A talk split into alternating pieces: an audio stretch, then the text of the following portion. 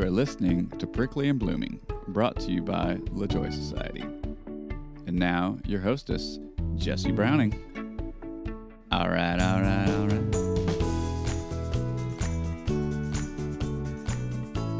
Hey everyone. As I started recording this, I realized oh, I should have brought one of my kids in here. I loved having the kids do the intros with me for a second, but all right, we'll just we'll just get this done and it'll just be me. It's fine. Hi. It's Jesse. How are you? Good. I'm good too.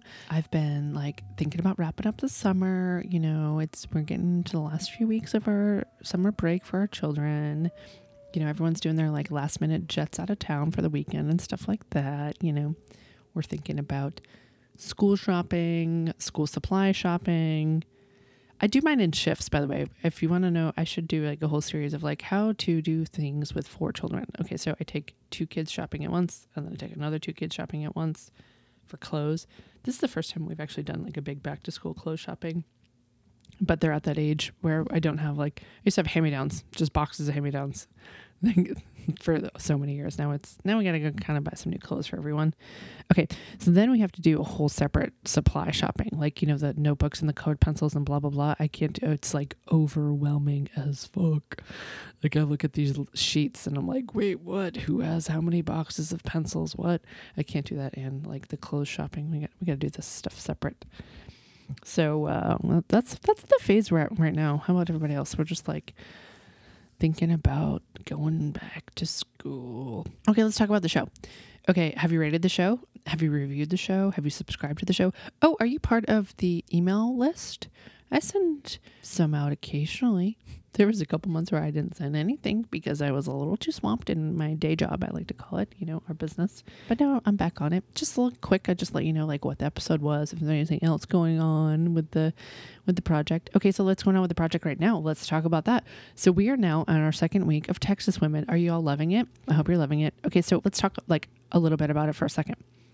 So, why I want to do this is that I'm not from Texas. I live in Texas now. There's a lot wrapped up in the identity of Texans, right? There's so much.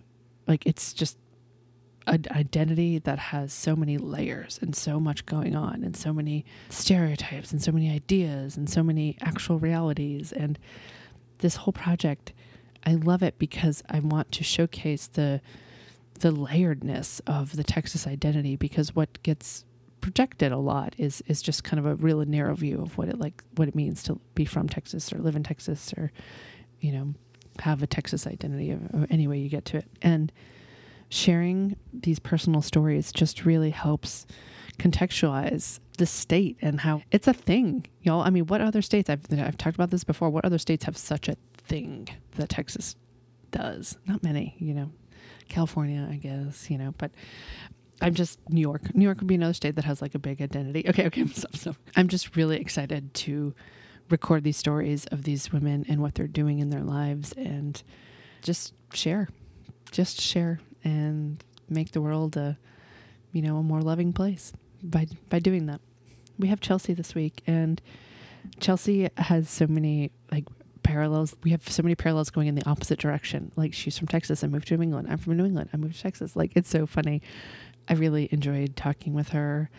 I loved her story, how she came from a chemical engineering background. Y'all ready to you like what's what's the furthest thing you could think of from chemical engineering to what's like the most opposite, right, in her next career path?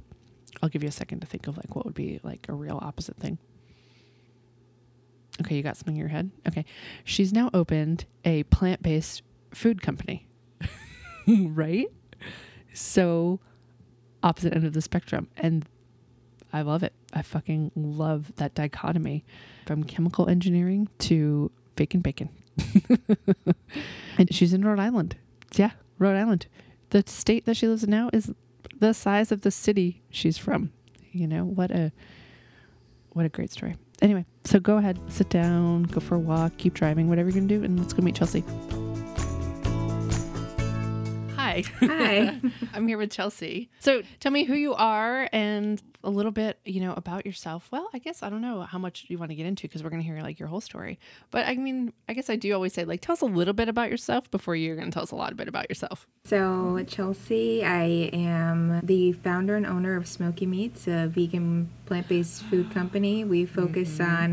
on uh, smoked and barbecued plant based meat, and we're based out of Providence, Rhode Island and I have been living in New England for the last three and a half years, and I, I moved here from Texas.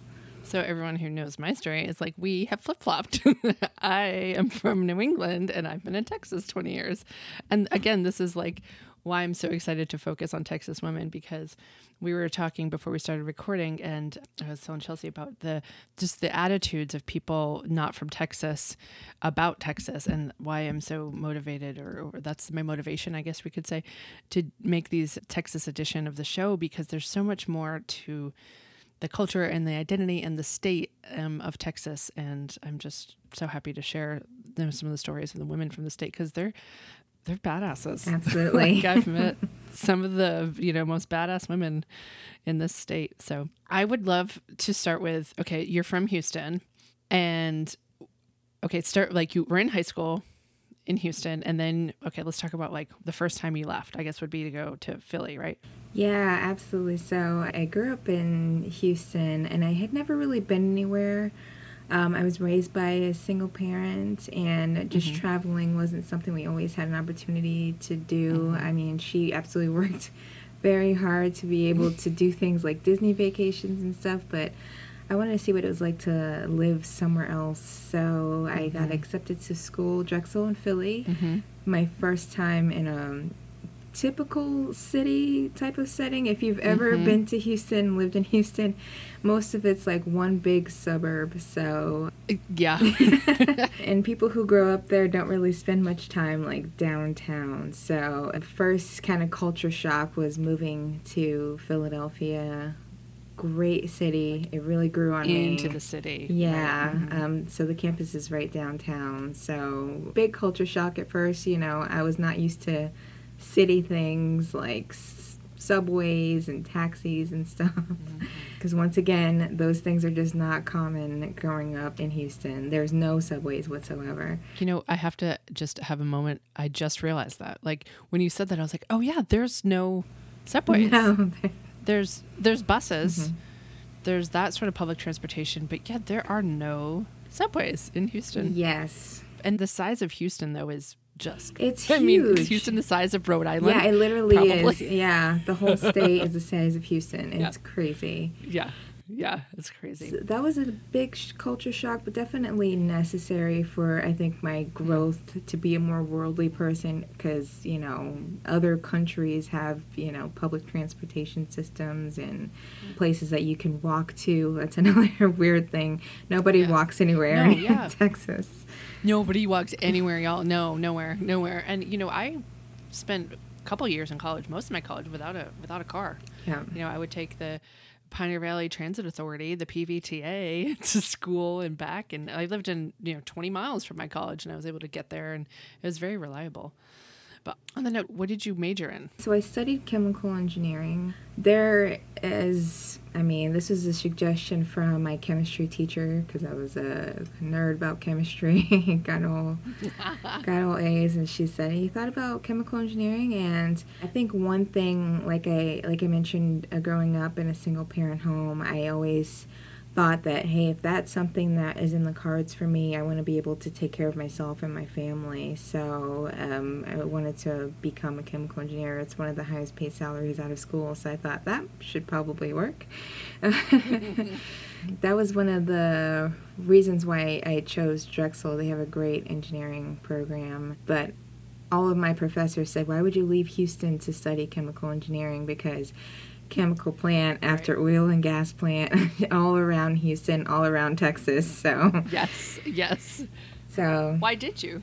I figured if I went to school in Texas, I thought I would never leave. that was my that was my thinking, and I, I feel like I might have been right about that. It, it really Yep. needed that like challenging of myself and my perspective growing up in in Houston to be comfortable with maybe living somewhere else. And I think I think I felt like. Uh, I don't know, swaddled in, in Texas a little bit. I needed some independence from my family and so that I could just grow as a, a person. And definitely moving to Philly, definitely uh, getting into engineering, definitely challenged my mindset and being able to do that. And also, I wanted to study in a field that was very um, affirming and, and challenging as a woman of color. There's not many people who study chemical engineering, so something I wanted to make sure that I could uh, accomplish and kind of set that milestone for other people who might be looking to get into the field, but also so that I can challenge myself and be able to, to do that. It was it was difficult for anybody who who has studied any type of engineering. They'll tell you it's a nightmare, but the time that you spend doing that was definitely worth it because it definitely challenges you. I just assume, and correct me if this is a wrong assumption, were you like if you have a lecture class, if you had a lab, were you the only woman or woman of color? Most of the time, I'll put it. I'll put it this way.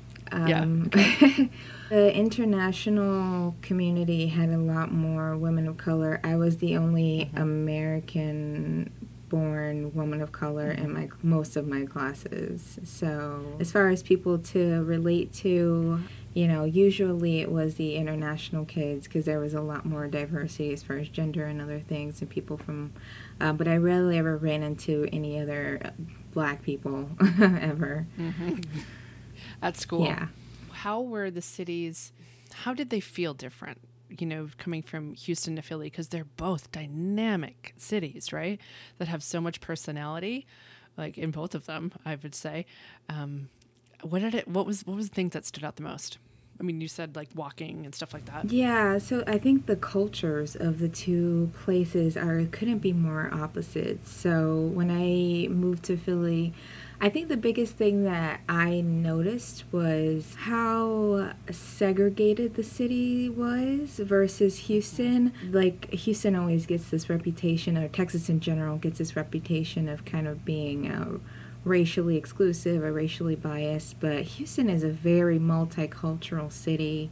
Um, you can get any type of cuisine from any country there, um, and everybody. Delivered to you in 20 minutes. Yes, absolutely, and the best stuff. So I think that the culture of the cities and just how like the you know people are kind of on separate sides of town in a way. And my husband's from Pennsylvania, so this was something he experienced too. Where's he from in Pennsylvania?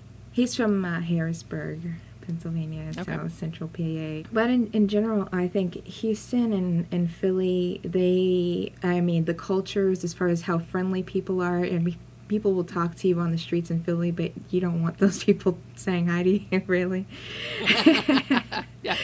But there's that expectation to greet people in Texas, you know, kind of wave and say hello and be friendly. And, you know, kind of that like rough, like New York type of like everybody's real quick, real short, you know, mm-hmm. kind of what you need and what do you need and why now kind of kind of Yeah. culture I had to get used to. I think the first time my mom came to visit me, she was I was ordering a coffee and she said, "Wow, you were kind of rude to that lady." And she's like, "Oh, well, she was just as rude to you." So she just kind of she's like, "Oh, I guess that's just how it is here."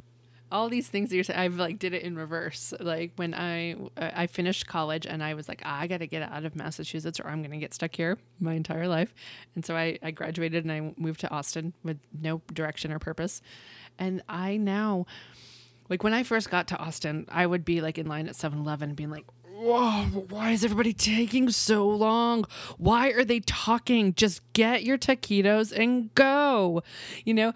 And then after a couple years, I went to Massachusetts and visited, and I realized I, it was the same situation. I was in a convenience store, and I'm there and I'm talking, and this woman's named Cindy, and I know, and I'm like, well, I love that dress, and like, tell me about those earrings, and where did you get that bracelet? Oh, that was from your daughter. How old? You? And I turned into like that person. Yeah, the chatty I'm a southerner. southerner. yes, I'm a chatty southerner at heart. Like I had no idea. I had no idea that's what I was like that's what I was chasing was and I feel like a stranger in a strange land because of that that stranger uh, like there was a I mentioned I rode the bus.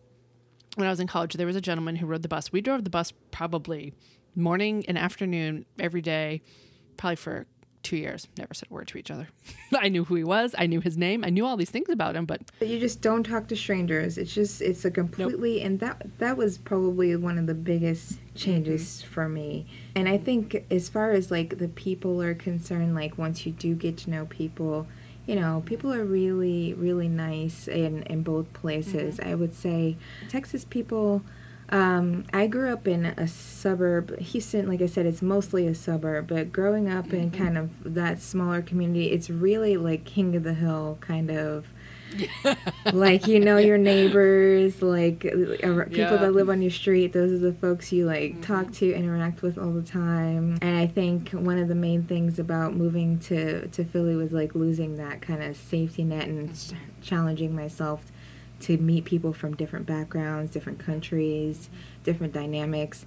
Pennsylvania as a state is a interesting place just to move to in general because I had never I didn't know Amish people were still a real thing. they have yeah, Amish yeah. people there. Yup. It was You'll see them in their buggies. yeah, they come to the market in Reading Terminal and they would sell their, their goods and that that was pretty cool. And just the history, I would say, that's one of the the things that I moved to Philly for. Um, Houston doesn't have like that long kind of history like you have on the Northeast. So getting to go to a building that's been around since like the 1800s was just so cool to me. And the, seeing the Liberty Bell and the history that kind of comes from the foundation of this country was just super cool. As I mentioned, my husband is from Texas, and a long time ago, he's gonna be like, "You always tell this story." A long time ago, we were talking about like being, I don't know, in school, and he said, "But that that year you do Texas history. I think it's like fourth grade or something. You do Texas Yep. history." he's like, "Did you do that?" No, we didn't have specific history to Massachusetts. It was U.S. history. Yeah, like it was like the history was the history of the country. yeah, we we had that same conversation, my husband and I, and the pledging allegiance to the Texas flag after we did the pledge Yeah. of allegiance for the Oh, yeah. American flag. Oh, it's insane. Yeah, we don't do that. Yeah, yeah, yeah. We don't do that in Massachusetts. They really No. put that Texas pride like em- embedded in you. And people always say like, "Why, you know, how do you know someone's from Texas?" They'll tell you, kind of as a joke. Yes. and it's like because they they breed us with that from the jump. You know, this is we hang our flag as high as the American flag, all of that stuff. Yes. Well, and we can tell everybody right now, um, Texas is allowed to fly their flag as high as the American flag because it, Texas used to be its own country. Yep, for 40, 40 years. Yep. I don't even know if it was that long. Yeah. They will. Everybody knows that they can fly just as high as the American flag, and they sure do. And it's everywhere. Yeah, it's the only state I've ever lived in where they put the flag absolutely everywhere. It's insane. Everywhere. yes. So you did school, and then you got to work in the chemical, um, you know, manufacturing world, right? Like, tell us about leaving school. Yeah, so I, you know, did my college years in Philly, and mm-hmm. I decided I mm-hmm. wanted to move back to Houston because you know the job markets for chemical engineers it's it's all in Houston. Pretty strong there. Yeah, there's all of the major chemical companies, oil and mm-hmm. gas is there. So, you know, if you want to have a career in the space, it's kind of the place you end up at some point. So, I thought I mm-hmm. might as well move back. I moved back and kind of got reintroduced to the city as an adult, learning about like being in downtown Houston, which is something you just never do growing up in the suburbs mm-hmm. there. I really got an appreciation for Houston itself, for Texas in general. And it was the first time I went to Dallas and Austin by myself and San Antonio, mm-hmm. made trips to Louisiana. My family is Cajun. They're from Lafayette, Louisiana, and my mom's family's from New Orleans. So that culture of uh, Louisiana, um, Cajun food, gumbo, jambalaya, all that stuff is what I grew up with. And my family is also um, very, you know, swamp Cajuns, you kind of eat what you shoot Yeah. kind of culture.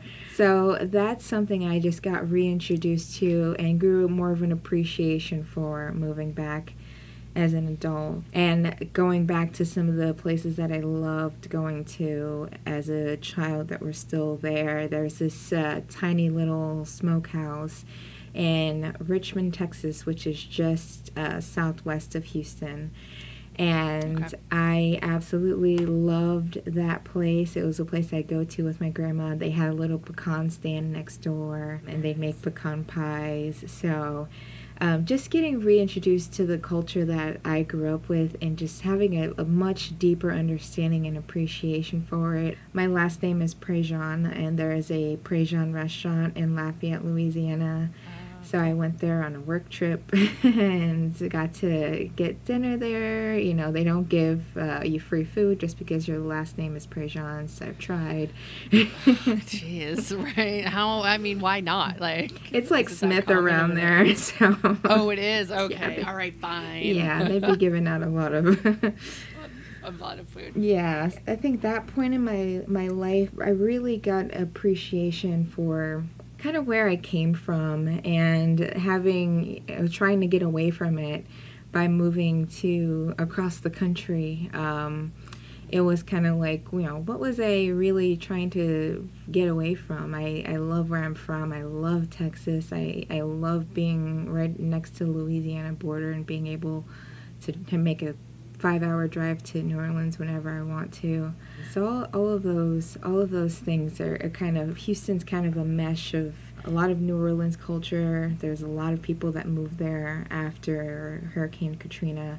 Uh, but then it also has its own very strong kind of uh, Texas culture as well. Uh huh. Did you start working in Houston after school? Did you get a job there? I did, yes. I, I worked in Houston for a bit, just literally a mile from where I went to middle school, which was oh wow. which was crazy. So uh, one one thing about Houston is it changes a lot every 10 years or so.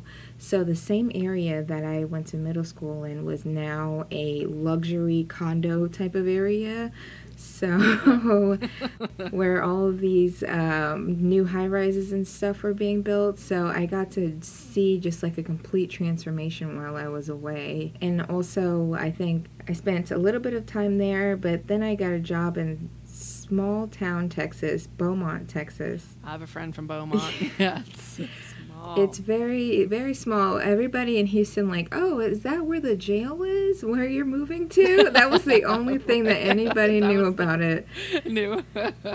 But Beaumont is it's small, but it's where I met some of my closest friends. I lived there for a year, and once again, just getting introduced to what small town Texas kind of feels like. I was always big city Texas growing up in Houston, so I didn't know that there were places in Texas where you could be 10 minutes away from anything. So, and Beaumont's kind of like that very close knit, very small community, which I loved. Everybody there was super nice. I mean, once again, you expect small town Texas, you have this idea in your head about what it might be like. Beaumont has so many different cultures because, again, a lot of chemical industry, so many different types of people move in and out of there, but also all these people work together to create a community, they live in the same communities.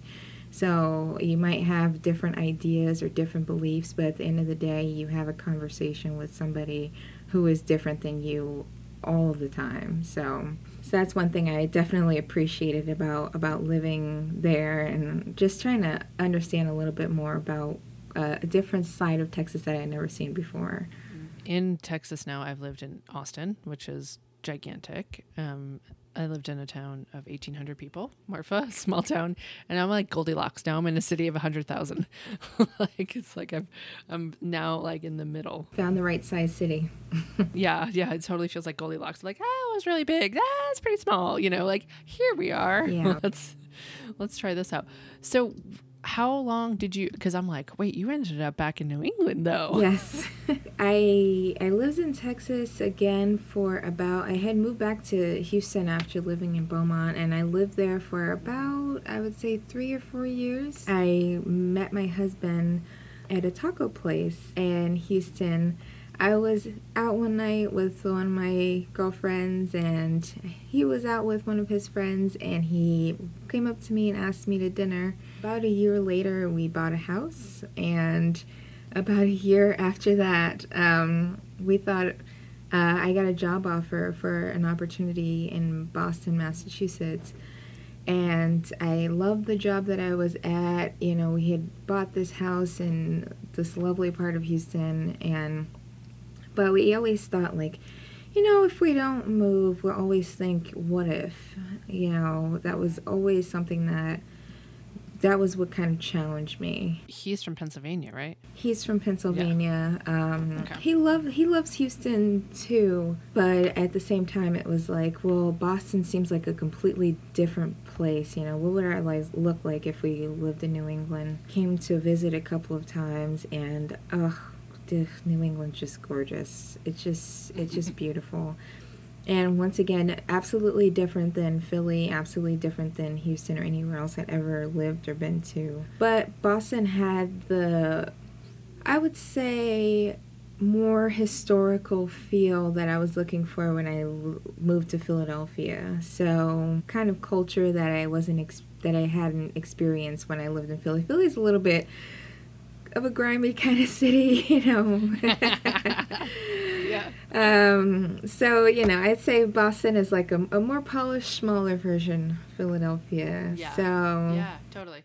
Totally. I mean, you could be walking down the street and be like, um, what year is it? You know, of other, like just the cobblestone streets, still, you know, the buildings around you. Um, if you, can- you can find yourself in the right spot. Yeah. right, the like historical looking ships as you walk around the harbor, it's gorgeous. Yes. Harbor.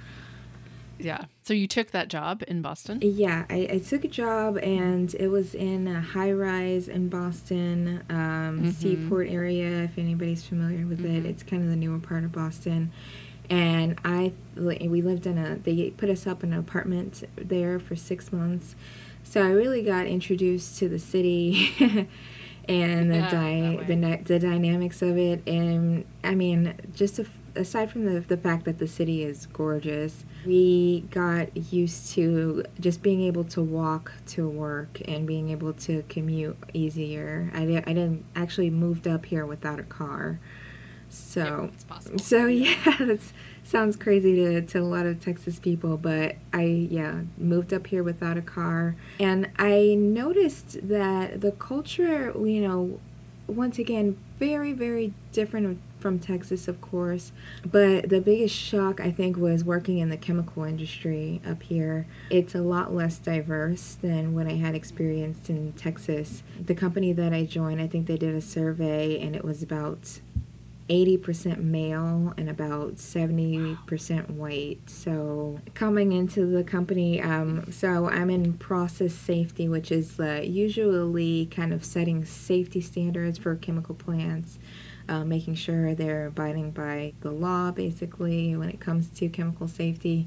So, I'm here trying to explain to people, you know, this is the way chemical companies are supposed to, you know, make sure you're not going to have any accidents and it's like who is this lady trying to tell us what to do right. Right. Who is she? Where is she from? yeah, all all of that uh-huh. so it was it was very challenging and then you know i'm pulled in one direction because it's like why aren't these people doing what they're supposed to do and then it's like we're not listening to her so just very very frustrating and also i think just the fact that chemical manufacturing is not common in the northeast some of those things Right. that everybody just knows as default in houston um, people up here just weren't used to It's a culture in Texas through the entire state. It, I don't know anybody who worked in the industry in Massachusetts, and I can name off a ton here. Yeah, it's not part of. Yeah. completely different industry. So I think that's one of the things we noticed. We also had a, a sticker shock because Boston is ex- way more expensive to live in.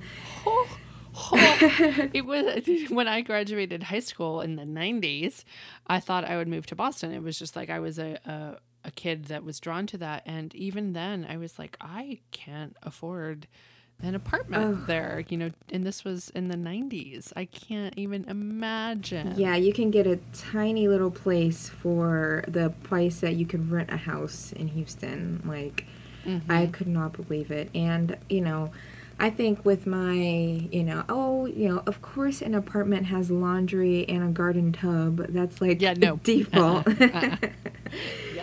Nope. And also, air conditioning is not default. Yes, exactly. so I'm coming with that mindset to to Boston, Massachusetts area, and I'm like, holy moly! You want me to pay how Moly. much? And I don't even get a washer and dryer in my apartment. I don't think so. No way. Or having to fix up a house after I spent this amount of money on it? No way. I don't think this is a standard down Texas yet either. You have to pay first month, last month, and a security deposit to move into a place. No, that's not. That's not standard in Texas. No, it's just a security Like, deposit, yeah. and that's it. Right, but in Massachusetts, to get in anywhere, is it still that way? Because that's how it was when I was there.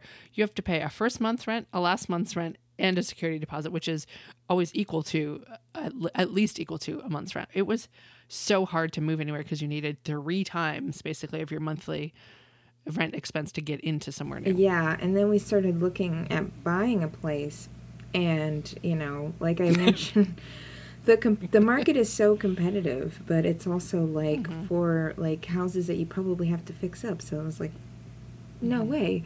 So we decided to look across the border in Rhode Island, where the housing was a, a lot more reasonable, but also uh, there's a train that goes back and forth from Boston to Providence.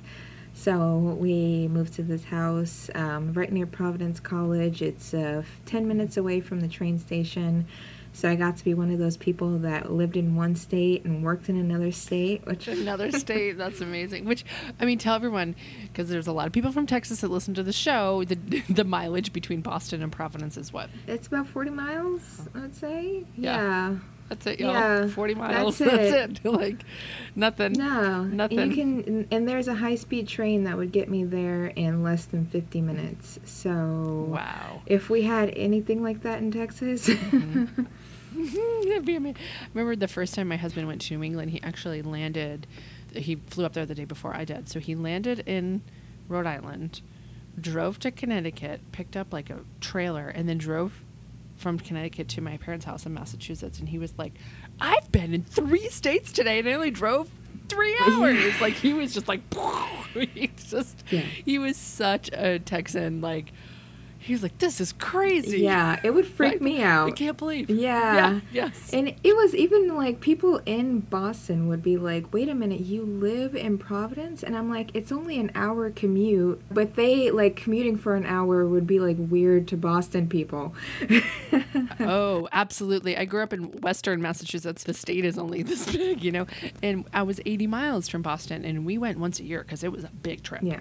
Like, that was a big trip. You got a plan, you got a, you know, like, whoo, that's a big deal to go to Boston. Yeah. maybe, maybe twice a year. Yeah. And then when I got old enough to drive, I would drive out to Boston. I was so like a Texan, I didn't even know it. I would drive to Boston, and have dinner with my friends, and drive back. And my mom was like, "What are you doing? That's so far." And I was like, eh, it's- it's- "I I can do it in like a little over an hour. It's fine. Yeah. Listen to one album, you know." It's not a big deal. Yeah, like driving an hour deal. in Houston was like nothing. Now that I live in You didn't even get anywhere. Yeah, you can you can go. And now that I live in Rhode Island, I'm definitely being Rhode Islandized though. It's like Mm-hmm. 15 minutes. Oh, it's a little far. Far. Let's see. When did you get like when? How long ago was this? Now that you like bought your house in Providence? I think 3 years ago, probably next week. Yeah. We've talked a little bit. You had a career change, correct? Yes, so it's, I kind of mentioned same company that I worked for. That was kind of very very challenging for me. I said, you know Mhm. what, I you know I'm not going to make the kind of progress here that I want to make. Um, it's just not set up for somebody like me to be successful, unfortunately. So, and the pandemic hit, and you know, everybody had time to think a little bit more, you know, being about what they really wanted in life. And, yeah. right. And I was asked to do something I just didn't agree with, and I said, you know what, that's it for me. I'm not, I'm not doing that. And there is always been a place in my heart for starting some kind of food business. Food has always been something that is pivotal for my growth. I mean, each city that I lived in, you know, when I moved to Philly, it was cheesesteaks and mm-hmm. hoagies and the, the little Red, uh, Reading Terminal Market where the Amish came and, and sold their goods. And in Houston, I mean, Houston is a food city, so I grew up with, mm-hmm. you know, mm-hmm. barbecue, and um, Mexican food, Vietnamese food, Cajun food. Mm-hmm. Viet Cajun food was which is the mm-hmm, fusion mm-hmm, of, the, of the two, yes. which is fantastic. Yeah. So I always wanted to go into food business. I thought about being a chef for a long time. In 2016, I was on a work trip in Florida, of all places. And mm-hmm. on these work trips, um, I have just some downtime sometimes in the evening. You know, I'm usually by myself, so I stumbled upon a person on YouTube just talking about why they decided to go vegan and kind of what type of information led them to that decision. And at this time, I was a meat eater to the fullest breakfast, lunch, and dinner. Very Texan, you know, you have you have breakfast burritos, you have with meat. Yeah, with meat. yeah. At lunchtime is usually like a barbecue sandwich, and then dinner time is like some sort of like meat and potatoes, like mm-hmm. very, very meat heavy diet. And so I was watching this extremely incredulous, like, oh, yeah, whatever. I thought nothing could sway me. And then I actually watched the documentary, I think it was Earthlings, and they kind of okay. talked about, you know, the impact of what meat, the meat industry has on the environment, the treatment of animals.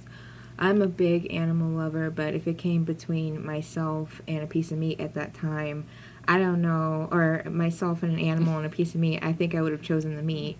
But mm-hmm. it was the impact to the climate that really made me start to think about how can I, in any sort of way, try to reduce the impact of climate change. And my part in that was that I could control was my diet. So I remember going downstairs to breakfast the next morning, and I saw the sausage sitting there that I normally would have grabbed, and I just couldn't do it.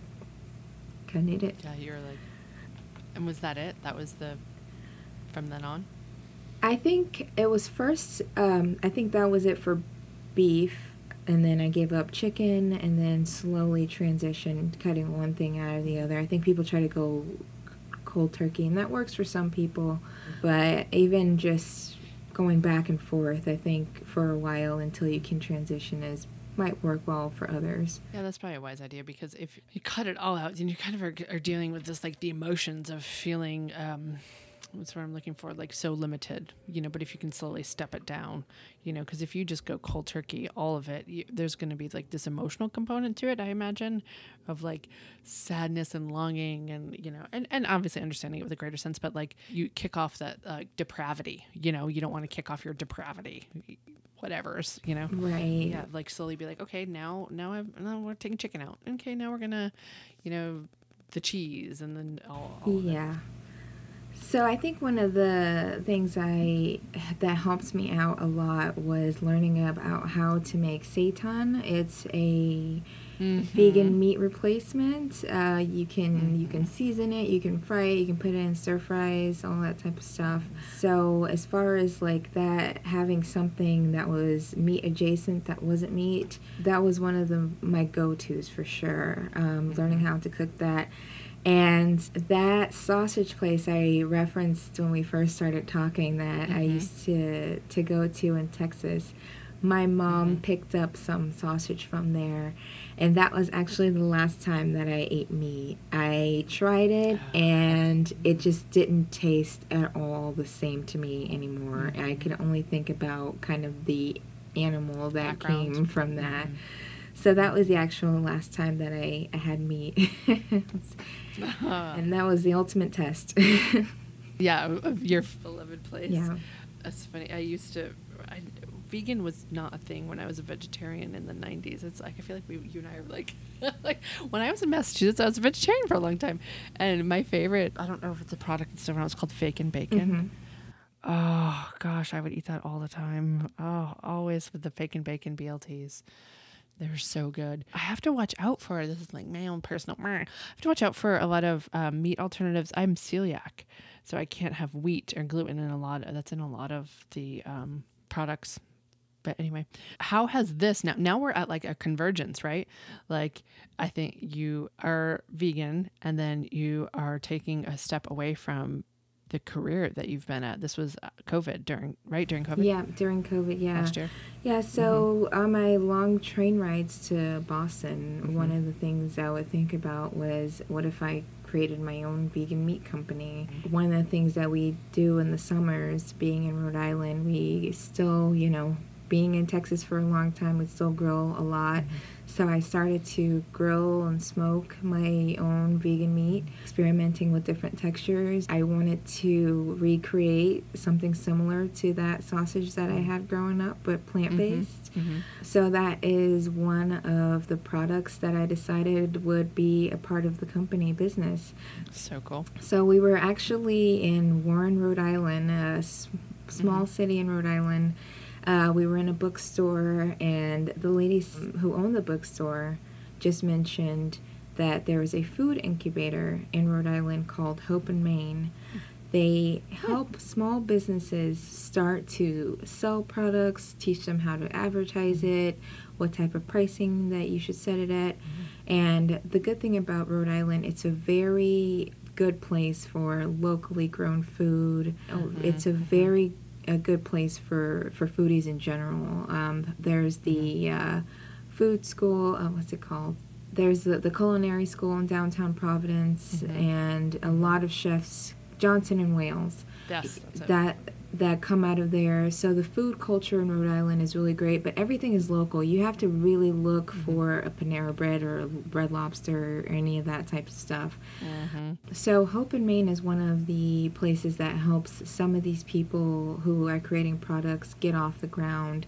So when she told us about this, it was absolutely great. This was just before I made the decision to quit my job, and I had always been looking into working with them. So that gave me that hard push. So, January of this year, I started to work with the food incubator. I told them about my product. They sounded really excited about it. We started talking about pricing. And that sausage that I created, um, and also mm-hmm. uh, vegan bacon, is the other thing that I make. Mm-hmm. It's uh, hickory smoked, just like we would do in Texas. Those All are right. my two flagship products that we started selling this summer. Your own Fakin' Bacon. Yes. I love it. I love it. So, where are you distributing? How, like? So, right now, um, I make uh, products and sell them at the farmer's market. We're getting into mm-hmm. a local co op in the next couple of months. So, mm-hmm. things are moving very quickly. Okay. And, and also, there's a big section of Providence that is as soon as you come to Providence, they'll tell you about Federal Hill and the Italian influence in Providence. Um, same thing in Boston, the North End. So I wanted to uh, create something that was kind of a homage to all the things that we've learned about Italian food since I've been here, because it's not something I grew up with in Texas. So the next mm-hmm. product that I'm releasing is an Italian style sausage. Oh, very nice. So hoping to get that into some of the restaurants here, some of the pizza places. So right now we're just getting things going, but the conversations about it are absolutely everywhere. It's going really well. It's just right now mm-hmm. trying to make my feet move as fast as uh, as everything else. yeah. Do you think that you would get to like well, if you're making, I was like, I get to like barbecue, like you, like jackfruit, correct, is one of the largest kind of barbecue replacements. Yeah, people usually use jackfruit. I'm not a huge fan of jackfruit. I've only had it once. hmm So the good thing about the sausage I make it is it is gluten free. So I had to make sure I had something for people with uh, gluten intolerance. Ding. Yeah. that's me. Yeah, because a lot of time, like a lot of stuff I eat is, is vegan included. Like you can just, if we're gonna eliminate, let's just eliminate. You know. Right. Yeah. So so mm-hmm. that's one of the markets I also wanted to cater to, but also just give people something that you know, vegan food doesn't have to be a sacrifice, you know, and we're in a mixed diet household. My my husband is not vegan, but if we are eating vegan, I don't want him to feel like he just ate a sad salad, you know. You still can put in fresh, you know, ingredients. I always say that it's the herbs that you want. It's the way that the the food is cooked. I read that salt, fat, acid, heat book. Oh right. Mm-hmm. Mm-hmm. Those are all the components that you need for good food. It doesn't have to come from an animal product or an animal base. So that's the principle behind this company. And also wanted to create a space where, I mean, if as we grow, making sure that we have an inclusive workspace. I want input from people of all work, walks of life and, and all people to feel respected and validated because a lot of uh, company spaces, a lot of the corporate world, that is the main thing that I hear. Even the, the ladies who are also making products where I am now, they left the corporate world because they got so frustrated with X, Y, and Z. I don't want that to be the story anymore. And if I can create a company that doesn't contribute to that narrative, then I consider that a huge win for everybody. Same. the the buzzwords buzzwords always make me like roll my eyes, but I'm like I'm rolling my eyes right now. The culture is very important to me my husband at our business. Uh, I get it, I understand it, you know, and it's something we hold very, very, very dear to our hearts. And uh, yep, you got to be very intentional. Yeah, I think so. You have to speak to your values and everything, you know, quite often. And um, anyway, I, I get it. This is so cool, and I love that you are in Rhode Island doing this. Like, I think that there's such a great exposure. Like, you're not in a barbecue place. You're not in a. I'm assuming that first sausage you make it would be like kind of like a barbecue because you said it was from a barbecue place that you uh, modeled the flavor after, right? Yes, yeah. So it's all stuff that you can barbecue and grill. Actually, there's Love it. there's a influx of kind of southern e type of restaurants coming up in Rhode Island because Mm-hmm. southern food, southern culture, I mean absolutely everybody loves it, but not everybody has been exposed to it. So I'm joining Mm-hmm. Right, this right. wave. Yeah, so I'm joining this wave of southern type of food. There's another Mm-hmm. there's barbecue restaurants popping up in New England.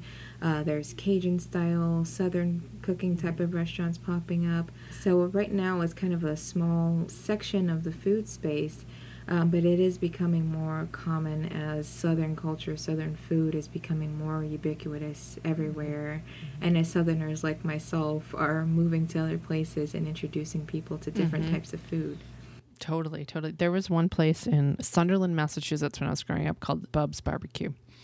And that was the only place I ever had like anything close to Texas barbecue before I moved to Texas that had rolls of paper towels on the picnic tables. And, you know, like it was the closest thing. And I've gone back there once since I moved from Texas and I was like, oh, this was close. But, you know, like the, they, they also sold like wild uh, kind of game stuff. They have ostrich and stuff like that occasionally. But yeah, that was the only place, the only place I'd ever saw or ever came across.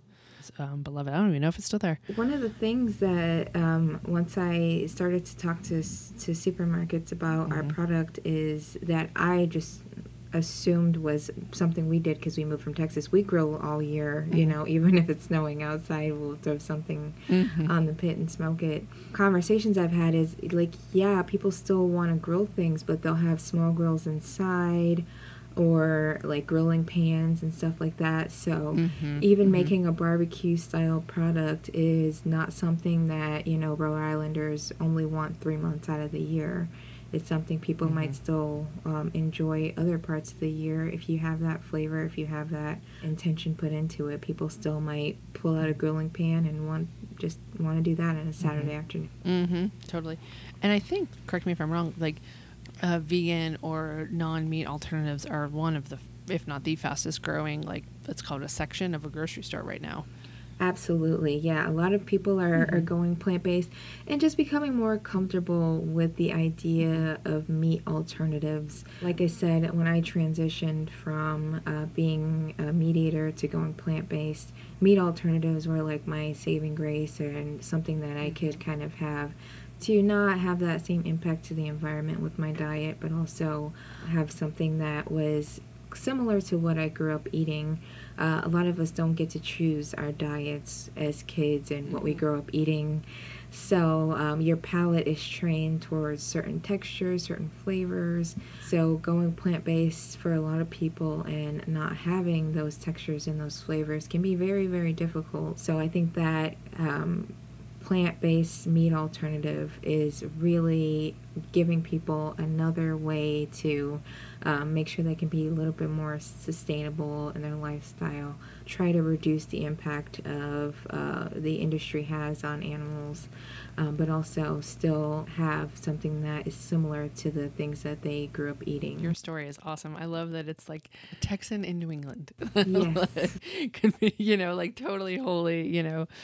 Uh, it's wonderful. I really hope that this, I mean, it sounds like it is, it's just taking off for you. yeah, one of the the biggest states to the smallest, one of the smallest states. I know, right? yeah, like this, the the city you came from is probably the size. I mean, somebody correct me. I think it is the size of Rhode Island. Yes, yes. Houston right? and Rhode Island are about the same size. Mhm. It's it's pretty crazy.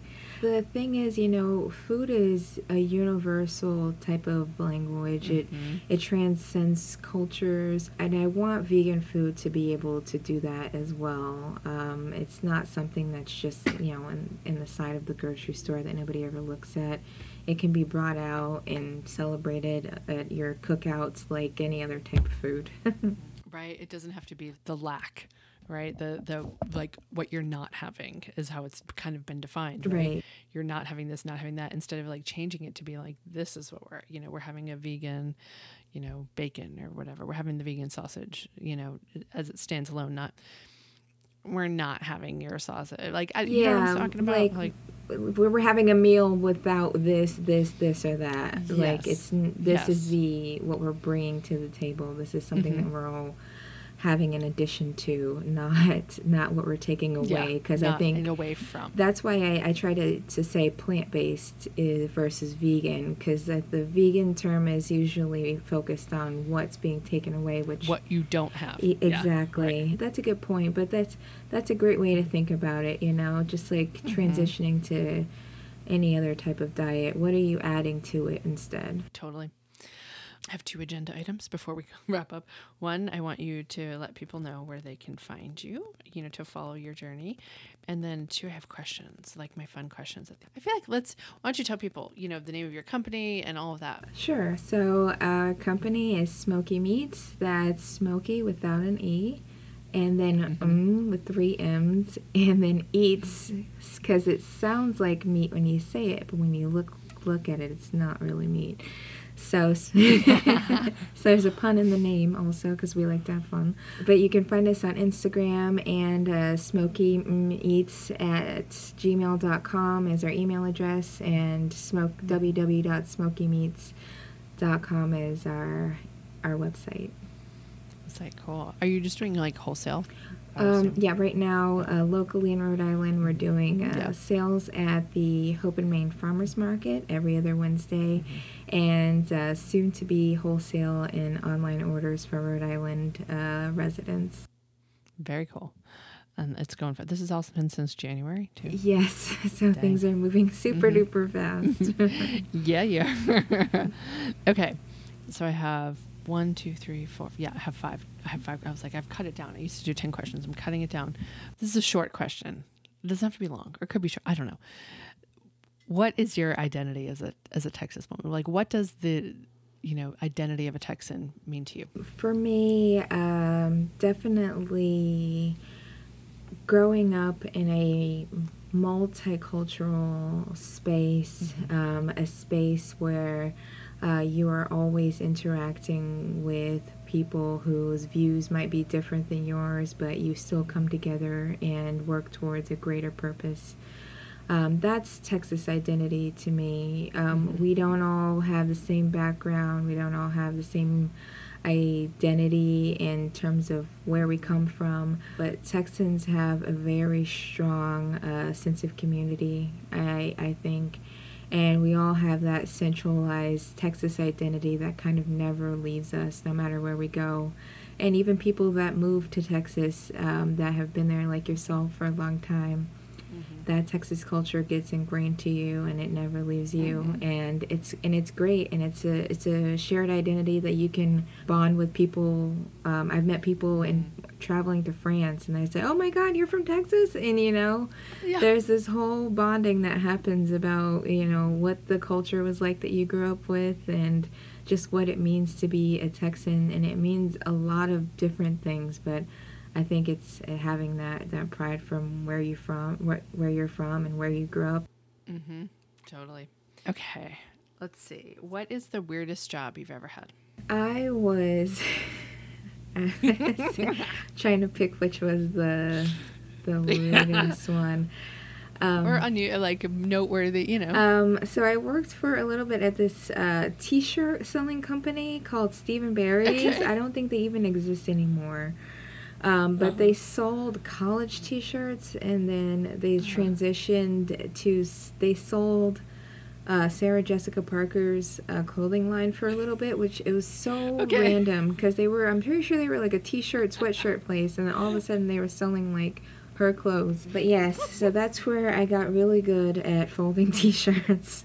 So, which is a good. was that in Houston? Yeah, in Houston at the the a mall that's not even open anymore. That was like 10, 15 years ago. But yeah, that was Oh, that was the lots of T-shirt Oh, folding. I have a couple f- food questions, which- which is pretty uh, relevant to you. So this is a holdover from my previous questions, my non-Texas edition questions. Cilantro, yes or no? Yes, absolutely, everywhere, all the time. And yep, yep. I asked that because I you'd be surprised. I've been surprised, and why I keep I'm going to keep asking it is so many. There are so many people that say no, it tastes like soap. That whole thing, that whole genetic thing. Yeah, that's I'm so weird. fascinated by that. Isn't it weird? Eh. like, what other foods are there that taste weird to me but fun? You know? yeah, that tastes Like, terrible to I'm- me. That tastes good to everybody Yeah. else, or vice versa. I Yeah. will tell you something Uh-huh. controversial, and I, I'm sure half your listeners are going to be like, "Oh my god, I love it. I'm not a peanut butter and chocolate person. I don't do peanut butter and chocolate together. Don't like them together? No, Okay. separately. Okay, no peanut butter cups. No peanut butter cups. Mhm. Maybe it's the sweetened peanut butter that I don't like, because the Justin's cups are okay. Maybe. But yeah, yeah, I was about to. The almond butter. Yes. Do you like the almond butter Justin's ones? Yes. Oh, okay, so the peanut. Butter. But yeah, there's like um, Very, yeah. peanut butter chocolate ice Taking a cream. stance. No, it's yeah, that's Yeah. my thing. That's like my uh, that's my pineapple pizza. Yeah. Oh, I love pineapple pizza. Me too. Okay. The best hundred dollars you've spent recently. Oh, recently, let's see. I would say the best hundred dollars I spent recently. I I went out again. Uh, Newport, Rhode Island is a very famous part of Rhode Island that if as soon as you bring up Rhode Island, people will mention. Um, I went out to a jewelry store and I found a little Rhode Island anchor pendant. Uh, so that was probably the best hundred dollars that I've spent recently. Something to commemorate my my new home, Rhode Island. Yep. Yeah. Yeah. The homes there and right in Newport. Yeah, oof, pricey. Whew. Yeah. Billion- mansions. Yeah. Everywhere. Every every house. yeah. Okay, and this last one is totally relevant with your barbecue history. So I'm as someone who didn't grow up with barbecue, I'm fascinated by the whole, you know, ritual of the meal, you know, kind of thing and how there's like certain staples at every kind of barbecue restaurant. Do you eat the bread? like let's say when you you know obviously you- there's not many vegan barbecue restaurants maybe you'll be you know you'll you'll head there someday but like when you you know got your plate and they always give you that white bread did you eat it You know, Okay, did you make? Did you like? That is a controversial question. Uh, I I, never know, thought about I it. uh, okay, so I would say sometimes because if if there was a sausage there, I would make a little sausage sandwich or like Uh-huh, a little brisket uh-huh, sandwich. yep. But if I was just Yep. having like ribs or something that didn't that there was like a not a sandwich that you could make out of it, then no. Yeah, so it was very Mm-hmm. Yeah. circumstantial, and it depended on if if there was like a good like yeast roll or something like that. Some barbecue places would have Mm-hmm. something like that. Then yes, but plain white bread usually yeah, unless there was like a sandwich situation happening. So very nuanced question. Uh-huh. That- I, love, so, I know. I love it. I'm I so didn't realize I had those rules until now. right? I know because somebody who uh, like I got to barbecue later in life, and I was like, "Why are we? What is this stack of bread? What is this? What are we doing with Yeah. this?" And like somebody had to tell me, like, "You're you kind of are supposed to like make a sta-, and I'm like, "What? I'm not going to eat like multiple sandwiches." Yeah, because they give you like Give me a half of a stack of- loaf of bread. Yes. No. so and then I'm always I'm always watching. I'm like, are people gonna eat the bread? Or are they gonna give it back? Like, I do, I, like anyway, Yeah. I'm obsessed with the bread. And what's so funny is I'm still like I can't eat any of the No. bread. So you know, so I'm the one that's like, no, no, no, no, no bread, no bread, no bread. And I'm like, it's I'm I'm not like a woman who doesn't eat bread. I, I can't eat bread. Like if you had a gluten free bread back there, I'd eat it anyway. Yeah. Yeah, and I'm sure sure they just throw it on there anyways. yes, no. Or my husband would be like, I sit on the side, you know, because he's he can eat it and he can, you know. That's a very Texas eat the whole question. I know. Love it. Isn't it though? I'm fascinated. Yeah, the bread at restaurants. Yeah, One of my my favorite. There was a place in um, Brady, Texas, which is the heart of Texas. I've been there. That um, hmm they had a jalapeno cheese bread at this like barbecue restaurant that isn't even there anymore, and it was all. Oh, that sounds delicious. It's like their barbecue. Sam- yeah, jalapeno cheese bread is the fucking best on the barbecue. Oh my gosh! So that's that's the end of my question. the end of my silly questions. I just want to say thank you. I'm so excited to be doing this this Texas edition and like how it, it's brought me to you know somebody like you, which is so fascinating. I love that we have so much overlap of New England and Texas, and we're like I loved hearing things, and I'm like, oh, I experienced that the other way. Yeah, know, like, exactly. being a northerner, moving to Texas, and and noticing how you know strangers interact or how they don't interact, and um, we've noticed a lot of the same things. Yeah, the culture Um, shock between two just- places. Yeah. hmm Yeah, I often um, my kids, you know, were all born in Texas, and their fathers. My husband's from Victoria, which is between Houston and Corpus, and I like to say like I came from a different country. Yeah. there's different food, there's different accents. People like look different. Yeah. You know, like when I get on an airplane uh, headed towards Hartford, I can tell. You know exactly where that you can tell by the people and where that plane's going. That's so Uh-huh. funny. I would always say that going back to Houston from Philly. Like I know, uh, or I'm in the Yep. right spot. This is the Houston crowd. Yep. yep. yep. funny. that plane to Hartford looks has a real look to it. hmm Yep. yep. All right, everyone. I'll meet you uh, again here next week, and we'll meet another this woman and hear her story. But thank you so much for your time, Chelsea. Thank you, Jesse. Thanks, everyone. Everything up to this point has led me here, and there's nowhere I'd rather be than to be here. All the things that made no sense,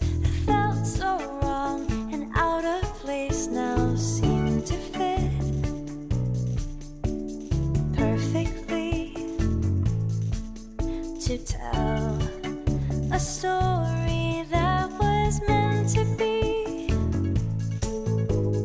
I can finally say I feel at home. I can finally say I'd love to stay. Chances taken, choices made, cards left on tables and cards played,